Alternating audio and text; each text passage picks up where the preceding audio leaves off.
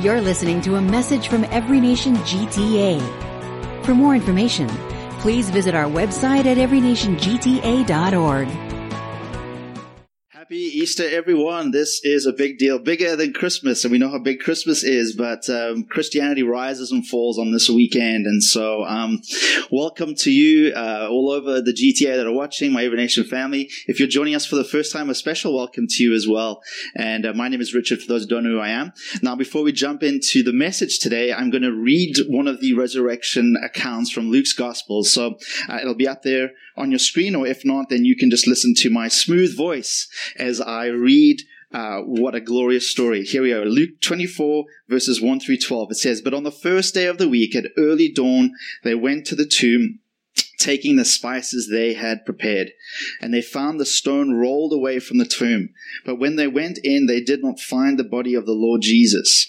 While they were perplexed about this, behold, two men stood by them in dazzling ap- apparel. And as they were frightened and bowed their faces to the ground, the men said to them, 'Why do you seek the living among the dead?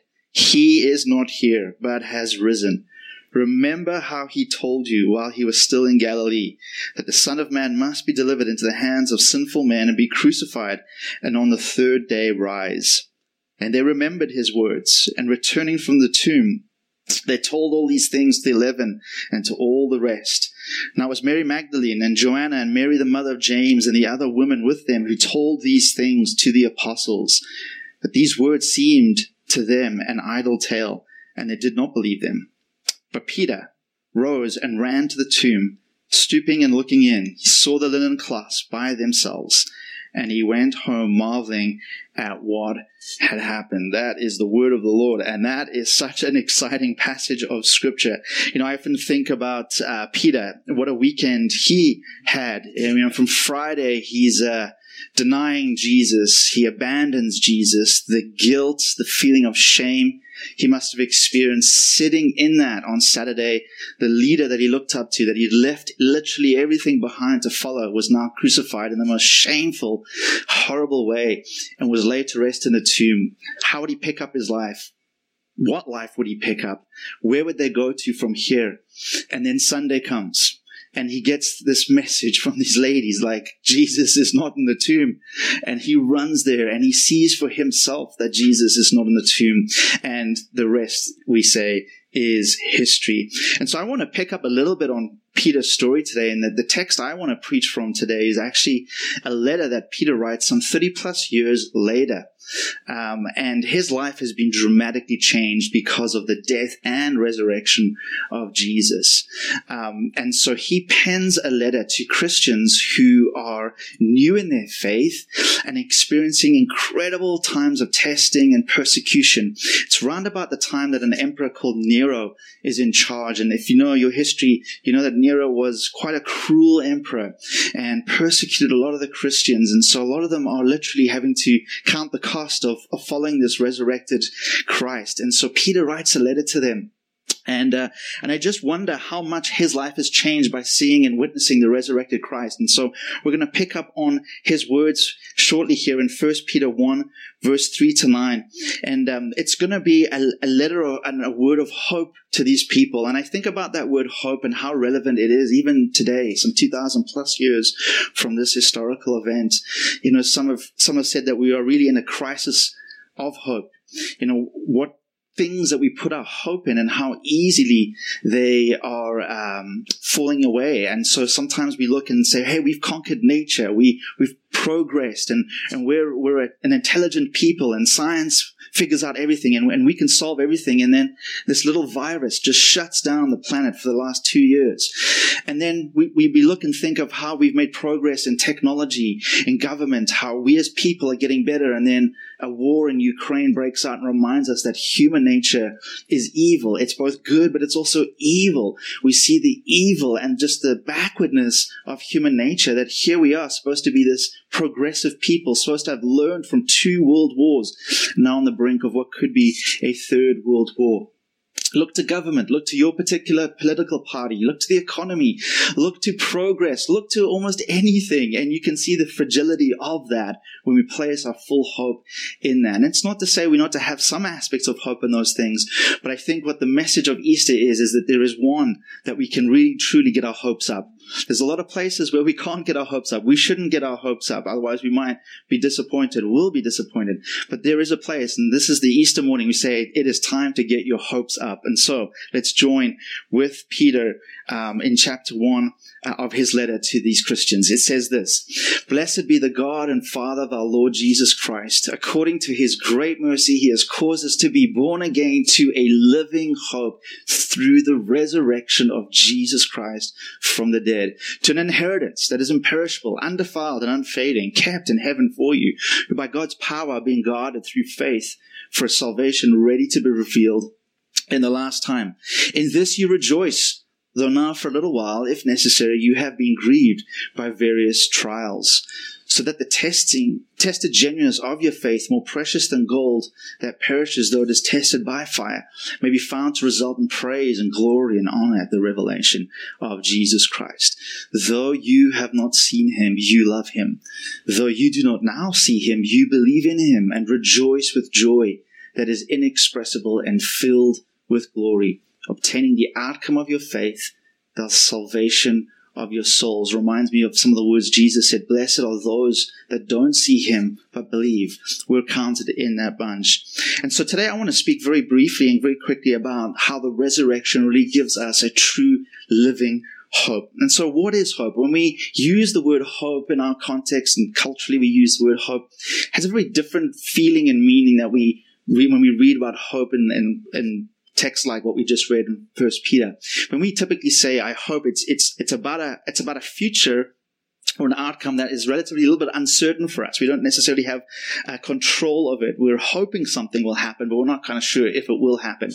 You know, right now we're in exciting sports times. You know, we've got playoffs with the Raptors. We've got playoffs with the Leafs, and hope arises eternal again. Once again, I hope they do better this year than they did last year. And so that is a hope that is swelling uh, across Canada for Raptors fans and across uh, Leafs Nation, that we're hoping and hoping, but we're still uncertain. certain if they're going to live up to that hope. Or maybe in a relationship, I hope this is the, maybe you really have met someone and begin to like this person, begin to see perhaps a future developing, but there's still that question, I hope this is going to work out. And so we could go on and, and but we're not to think about that kind of hope when we come to what we read in the Bible. Biblical hope is, is very different. It's a very different feeling than that hope. It's more an assurance, a confidence, an expectation that God is good, and because God is good, our future in God is good. And so what is living hope? Well, it's the opposite of dead hope. What is what is dead hope? Like dead faith? It's a, it's a faith, it's a hope that's kind of useless or fruitless or powerless. Um So living hope is a confidence in God, which then has power to produce change in us today. It's a confidence in God, and it's a confidence in what he's promised. It's a confidence in him being able to realize that future that might be out of our hands, but certainly fully in control in his hands, and realizing that that future is only good. And then that goes to work and change how we live today. And so where does this kind of living hope come from? And Peter tells us where it, where it comes from uh, in that text we read. He says, uh, what has God done? He's caused us to be born again to a living hope in verse three. How does he do that? Through the resurrection of Jesus Christ from the dead. And why does he do that? According to God's great mercy, God's mercy, God's love, God's kindness, God's um, compassion and concern at us and his creation that's been ravaged by the effects of sin and the fall, comes in the person of Jesus Christ, dies the brutal death, but undoes that, begins to undo that. And that's that resurrection. And so where does it come from? It comes from this past uh, historical event. And so a living hope is grounded firstly in the past. And it's kind of weird. Sometimes hope is often future orientated, but it's really grounded. The biblical hope, Christian hope, is grounded in the past. It's the credibility of the resurrection of Jesus Christ from the dead. Um, another follower of Jesus, Paul, who wrote a lot of the New Testament, arguably one of the most um, outstanding Christians uh, following Jesus, uh, he said it like this in First Corinthians. It's pretty powerful uh, what he says about the death and resurrection. Listen to his words as he writes to other Christians in, in the city of Corinth at that time. He says, "For what I received, I passed on to you as of first importance." This is the crucial part. That Christ died for our sins according to the Scriptures, that He was buried, that He was raised on the third day according to the Scriptures, and that He appeared to Peter, and that to the twelve, and after that He appeared to more than five hundred of the brothers and sisters at the same time, most of whom are still living, though some have fallen asleep. I love the way they phrase that, fallen asleep. Then He appeared to James, and to all the apostles, and last of all, He appeared to me also. And so he's going back and writing that the the crux of the gospel is the, not just the death of Christ, but the resurrection of Jesus Christ.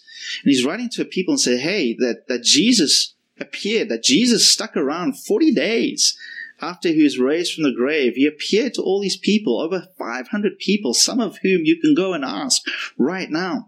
And so we have an empty tomb. We have eyewitnesses, and then we have the explosive growth of this Jesus movement that some two thousand years later is still growing, is still domin- dominant in, in the planet and planet Earth. And so what is the best explanation of those historical facts? Well, you got to say, well, perhaps Jesus really did rise from the grave.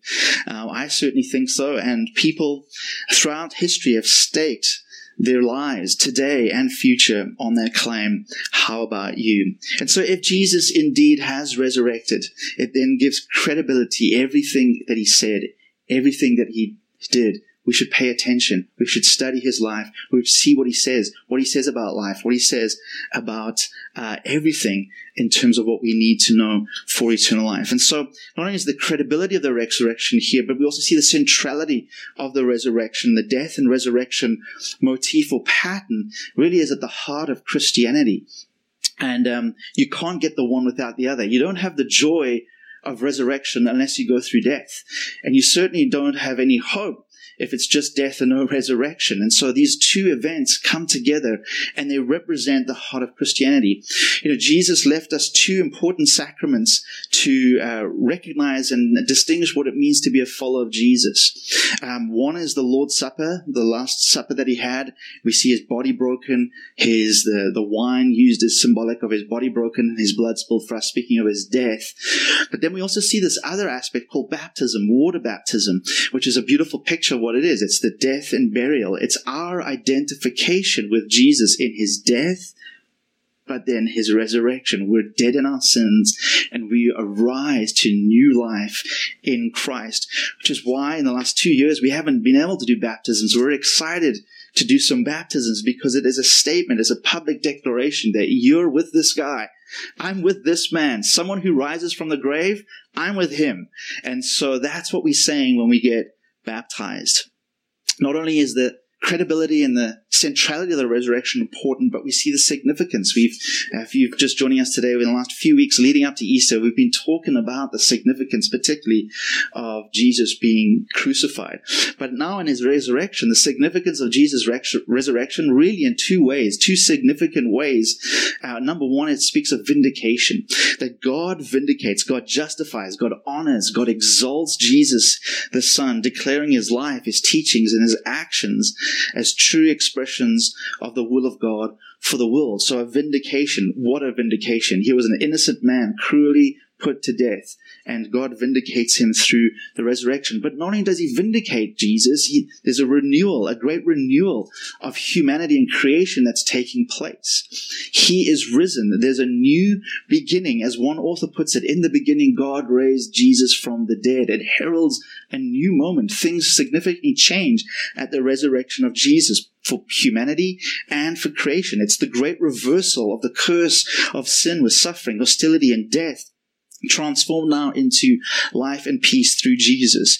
Jesus is raised and He's called the first fruit of a new creation, forever untouched by sin and by death. The first fruit, meaning there's those that would come to follow Him would also taste what He has in the resurrection, a new creation, a new humanity. And so hope, hope is what you begin to get when you begin to believe the crucified Christ is raised from the grave.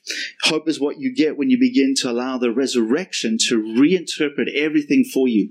That you begin to allow the resurrection to reinterpret the way that you look at life, look at God, look at yourself, and look at the future. So, we have a living hope that's grounded in the past. But it's not just in the past. We have a living hope that's focused on the future. Kind of makes sense. Hope is future orientated.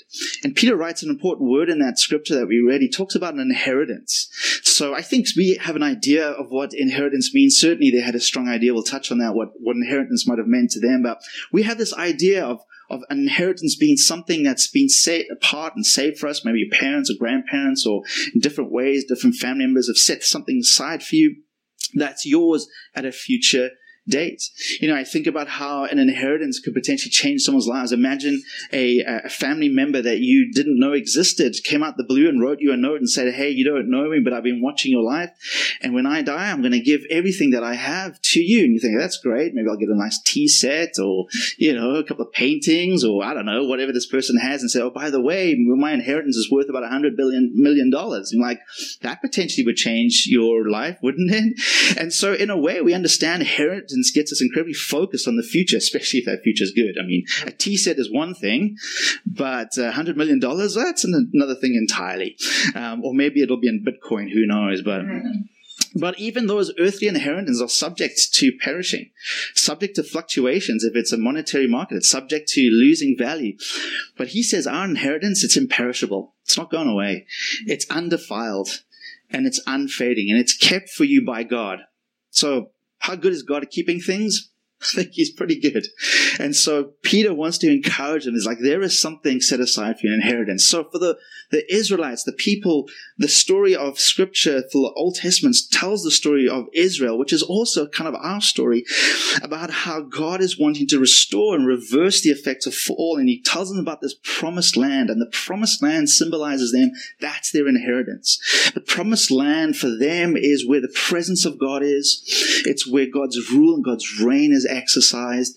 And in, in essence, it's a new Garden of Eden. And since Adam and Eve were banished from the Garden of Eden, we've all been longing for that homecoming. And so the promised land and inheritance is a kind of new Garden of Eden.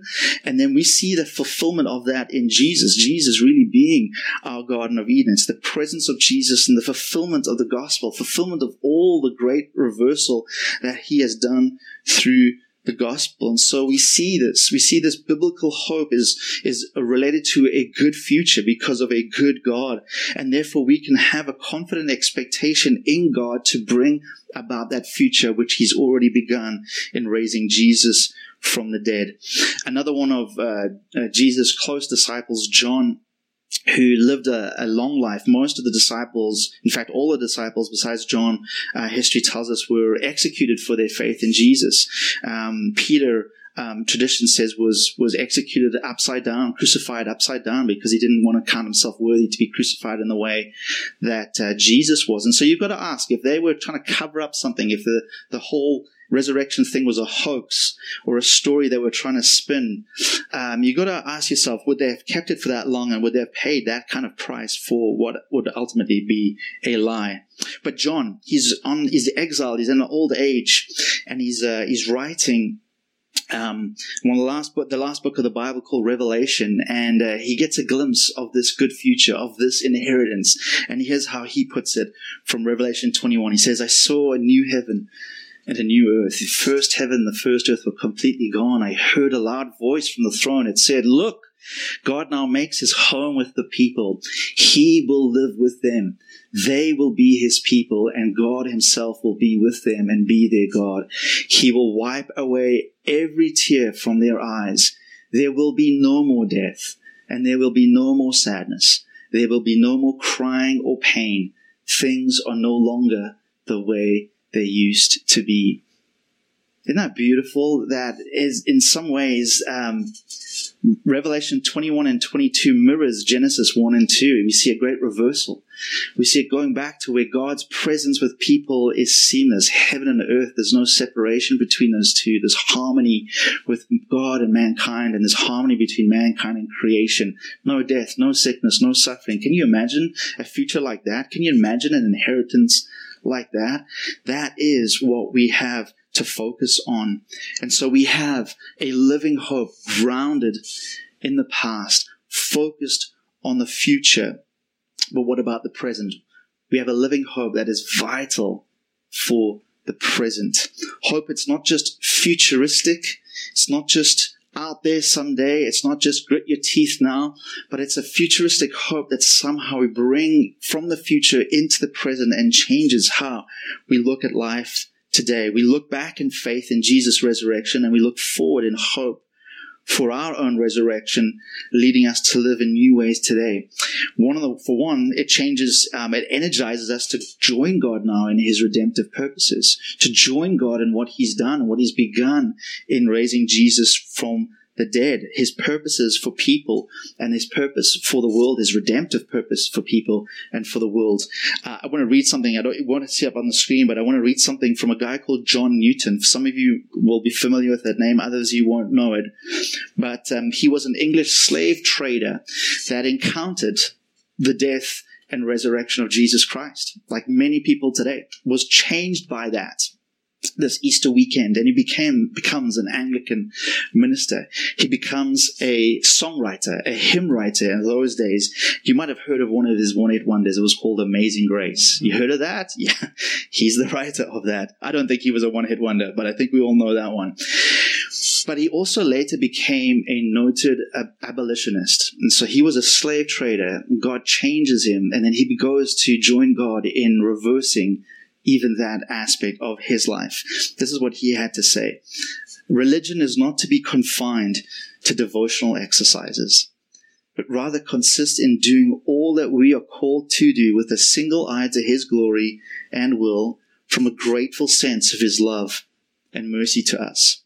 This is the chemistry which turns every mundane thing into gold and stamps a value upon common actions. So religion is not just to be assigned to our devotional, small component of our life, our devotional life, if you will, or a Sunday morning, if you will, but it's to impact and permeate all aspects of our lives. And when it does, we're able to do even the most mundane tasks to the glory of God and the good of ourselves and for others. And so that gives incredible meaning to a lot of aspects of our lives where sometimes we don't necessarily think there's meaning in those. And that's what he's talking about, that we get to join God in his redemptive purposes for the world through our lives. But it also reframes our perspective. And this is the big one, because we live in a world that's not fully yet that futuristic good future that God is bringing about, right? We live in a world that's incredibly broken still, that yes, Jesus has begun something, but not yet is it in its fullness, in its finished product. And we live in that tension. And that's something for any follower of Jesus is going to have to come to grips with. And one of the ways we come to grips with that is to have the perspective that we need in order to navigate that ten, uh, tension. Verse six, Paul, uh, Peter says it like this. It says, "In this you rejoice, though now for a little while, if necessary, you have been grieved by various trials." And so I love the way that he puts that in there. Um, that's reality, right? Joy, grief, happy, sad, elated, depressed, you know, at peace, anxious, you know, surrounded by people, lonely. That's reality. That's reality a lot of us face. For followers of Jesus, you're not exempt from that reality. We never diminish or deny or dismiss reality or your or my experience in that reality. But we also need to place that reality into a perspective. Otherwise, we will just get washed away and we'll become hopeless. And so we, we take that reality and we place it within the perspective of this resurrection, of an eternal perspective, of this, what he's telling us about, how Jesus changes everything. And he says, even though now for a little while, right, a little while, like that's just a perspective, like, hey, yes, life is tough, but remember the hope that you have in Christ. Remember the future that God has promised you. Remember that we can join him.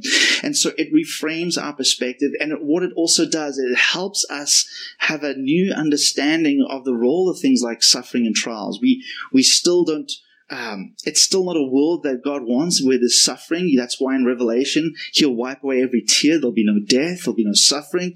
That's not, but we can, but we understand that even if we do go through trials and sufferings, they are not hopeless or meaningless or purposeless. They can even have a sense of meaning in them. C S. Lewis talked about this in this way. He says, they say of some temporal suffering, no future bliss can make up for it. Not knowing that heaven, once attained, will work backwards and turn even that agony into a glory. I don't know how God is going to do that. But anything and everything that you experience in your life, the good, the bad, the ugly, God is somehow, for those that have faith in Him and have hope in Him and trust in Him, somehow the goodness of God is going to use all that, not ignore that, not dismiss that, not in spite of that, but because of that, He's going to use all that to increase your future glory. Even the agonies that you've gone through physically, emotionally, mentally, spiritually, whatever it is. How is God going to do it? We leave it and trust it in His hands. But nothing is wasted with God. Nothing is wasted with God. And that's what C S. Lewis is reminding us there. That's what Peter's talking about. Even though for a little while you may experience these trials, these testings, but part of those trials and testings is to strengthen your faith, to show, show the genuineness of your faith. He talks about how gold is refined. You think gold is still a standard of wealth and values even used today, and how gold is a precious material. How much more is our faith? How much more is this hope in a good God? And and and, and trials um, can help strengthen that, can help refine that, can help uh, produce a genuineness of that. And so in closing, I love what he says in verse eight, nine. Peter says, though you have not seen Him, you love Him. Though you do not see Him now, you believe in Him and are filled with inexpressible and glorious joy, for you're receiving the end result of your faith, the salvation of your souls. Again, Jesus said, blessed are you and me. We have not seen Him, but we believe. And so believing in Jesus' resurrection, it's not just an affirmation of some historical uh, event or fact. It's not some creedal proposition that we agree to, although those two things can be very important in terms of shaping our faith, grounding us in our faith. But believing Jesus is, it's personal. And it's personal in that it means trusting in God, in this God, this God that raises the dead, who calls for our commitment to love and to trust in His Son Jesus, and to join Him in the worldwide mission that the resurrection has launched. It is a new way of life, and that life is what this day is all about. It's God inviting us now to participate in a new life and new way, um, joining Him in that. And so I have a very simple prayer. And it's a prayer that comes out of Scripture later. Paul, another, again, same guy that encountered Christ, he said it like this. He says, if you confess with your mouth that Jesus is Lord and believe in your heart that God raised Him from the dead, you will be saved. For with the heart one believes and is justified. With the mouth one confesses and is saved. And it'll be my joy today to pray for those of you who, maybe all your questions are not answered, but all this, if you confess that Jesus is Lord and believe that God has raised Him from the dead, you too will be saved. You too will have this glorious inheritance, this future to look forward to, grounded on this past event, and it will shape and change the way that you live today. And so, Father, I pray for all those watching today, God. I pray uh, for, as we join millions around the globe today, as we confess with our mouths, Jesus, You are Lord. And God, You have raised Your Son Jesus from the dead. That death Death no longer has victory, but Jesus is victorious even over death. God, we confess Him, Jesus, You are Lord, and we place our faith and our hope in You today, God. Help us to join You. Help us to have this faith, this hope, not just in some glorious, great future and inheritance that You have for us, but that that would go to work to changing us here and now today, that we would be a people of hope, of true hope, assured, confident expectation in a good God who raises the dead and brings new life out of the grave. Nothing is beyond You, God. Nothing is uh, misused by You, God. Nothing is beyond the realm of Your redemptive purposes. And so we are so thankful today that Easter is a reminder of that. Behold, You are making all things new, starting with us. Amen. You've been listening to a message from Every Nation G T A. Thanks for joining us. For more information, visit our website at every nation g t a dot org.